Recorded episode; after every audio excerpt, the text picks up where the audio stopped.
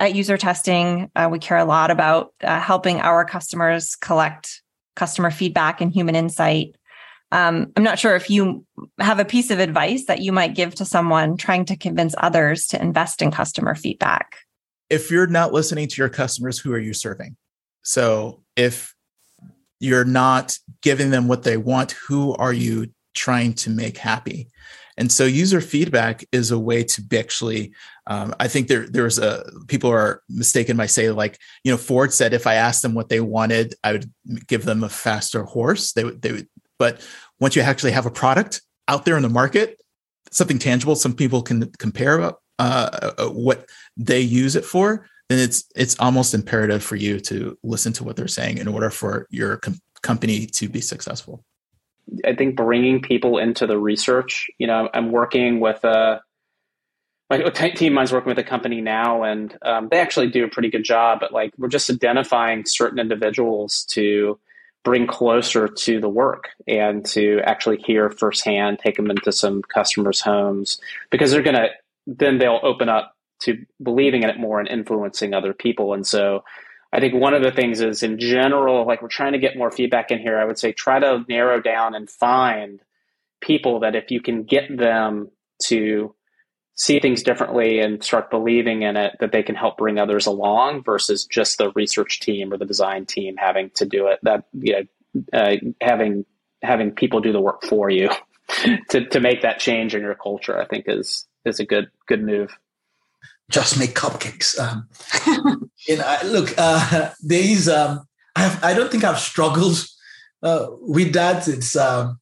you know, you do have sometimes to to remind people that you're not their own customer in some ways, and um, and and like I mentioned before, like you can't do anything remarkably well in the world um, without creating value for for other people. And so if you if whatever you're trying to do is not for you and you're trying to create value for other people, you need to know those people. You need to spend time and invest time in having a deep knowledge of understanding. You need to validate along the way, every step, that, that this is really a problem they have, it's really a problem worth solving, and that the solution you've come up with actually solves the problem.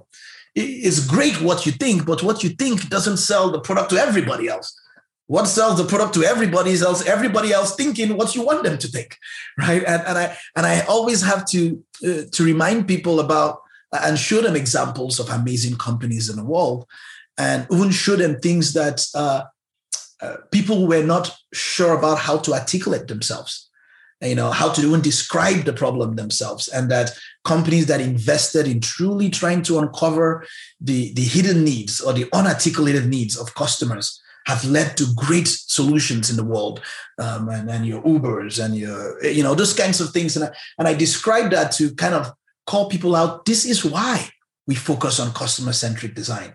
This is why we care about customers on one end we want to define and identify their problems on one end we are not solving the problems for ourselves and so we need them to validate that we actually have solved the problem for me, this seems like common sense. Um, it's like you're building a product for your customers. And if you don't get their feedback, then what are you really building? But then on the other side, I, I mean, I've interviewed uh, so many product managers where they have never talked to a single customer. Um, and I think there's a whole process, like it's, it's, it's, it's, it's uh, maybe introduce a lot of friction and, or maybe people rely too much on data and analytics versus actually, you know, soliciting feedback. Um, so it's almost like an irony in my mind. So when I when I, when I talk to people, uh, it's like let's say even you're using analytics for your product, they'll tell you what, but they'll never tell you why. You really need to know why only by getting the feedback directly from the customers. And that's why you need to like go and talk to your customers and get the feedback from them. Only then you can actually build a product which is uh, no, actually going to solve the pain point which they are hiring your product to solve. I do think that often senior leaders, again, there's this bias about the past where they'll say, well, we know this because we knew it five years ago. And and but then the business has changed, the market's changed, everything's changed. And it's like, do we know it right now? Do we actually know it right mm-hmm. now? And often the way I'll tell you, one of the ways that I've gotten buy-in on this is to just go do a little like don't do a lot don't go nuts yeah. but just go do a little and bring a few of these little sparkly insights back and then everybody starts getting interested about well what else could you figure out you know, I think there's this myth that came out of something Steve Jobs said, which is, you know, you have to know what customers want. Uh, you can't ask them what they want. You just have to give it to them, right? Or something like that. And people have taken that to mean, oh, you know, we shouldn't ask customers for feedback. And to that, you know, I can only say that really Steve Jobs and all of Apple did so much user research. So it wasn't necessarily just customer feedback. Like they have labs where they do a ton of research. Uh, and, and that's what informs this understanding of what is the problem that they need to solve in the world and then, you know, building a product that goes and solves that. Um, so it's absolutely not true that customer feedback is not important. I think what questions do you ask even to get that customer feedback? What questions do you ask in your research has to be uh, driven by some ideas that you have. Uh, and so, you know, I'd say formulate those ideas, create a, a plan for what do you want to know, and then go do it. You really need that to be able to build a product. I think we discussed this a little bit earlier. You know, ignore customers and their feedback at your peril. Like that, you will not succeed if you're not listening and responding to your customers. I I, I think uh, I would just think about companies like.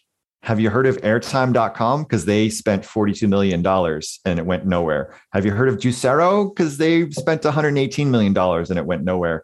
Or maybe you've heard of Quibi. That was like 1.7 billion with a B, and that also went nowhere.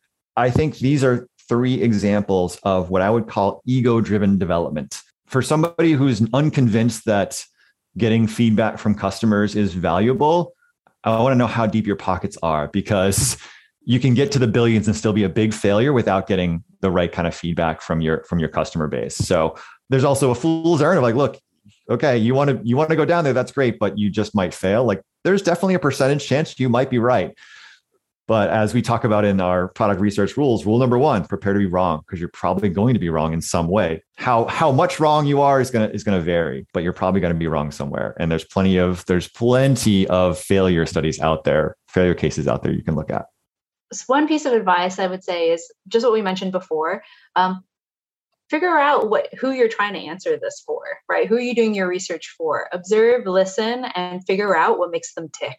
Um, for me a lot of that is just like what resonates with them right? This is how you get traction for any of the research that you're doing. Know your audience right? It's exactly the research yeah just like we mentioned earlier uh, in this discussion it's like it's a it's a research on research. who you doing, who is your audience for your research? What you know, what are they going to use it for? Why is it important? Um, how does it fit into the context of their lives? It's literally research on research, um, which is hilarious. But that would be my my hugest largest piece of advice for anybody trying to get traction for the research is like make sure you know who your audience is and therefore what you're going to really be delivering to them because otherwise research for the sake of research as we all know is fantastic but also not that useful sometimes right so making sure it's hitting hitting the mark. Yeah, show don't tell.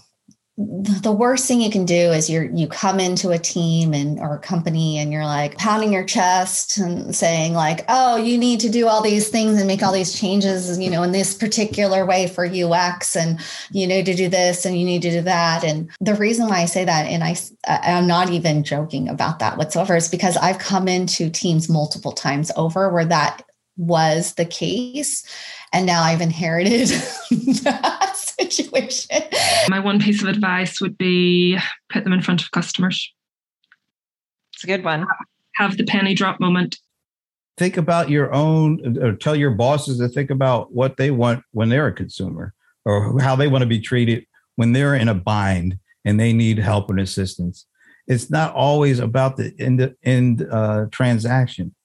Uh, one of the things I know this is a lightning round, but uh, a stat, or I, I, think I saw earlier this year from one of these uh, vendor reports, was that call center, you know, just blew up. Of course, during the pandemic, you know, people are calling for all sorts of reasons that they're having issues with, but forty percent of those calls apparently were people just wanted to talk to another human being, which I found incredibly amazing.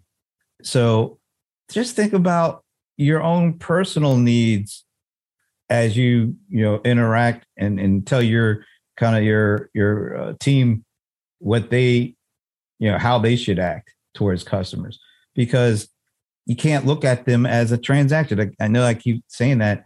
If you think of them as a transaction, you're gonna you're gonna lose them eventually because they're actually humans, and humans need more than just facts and figures.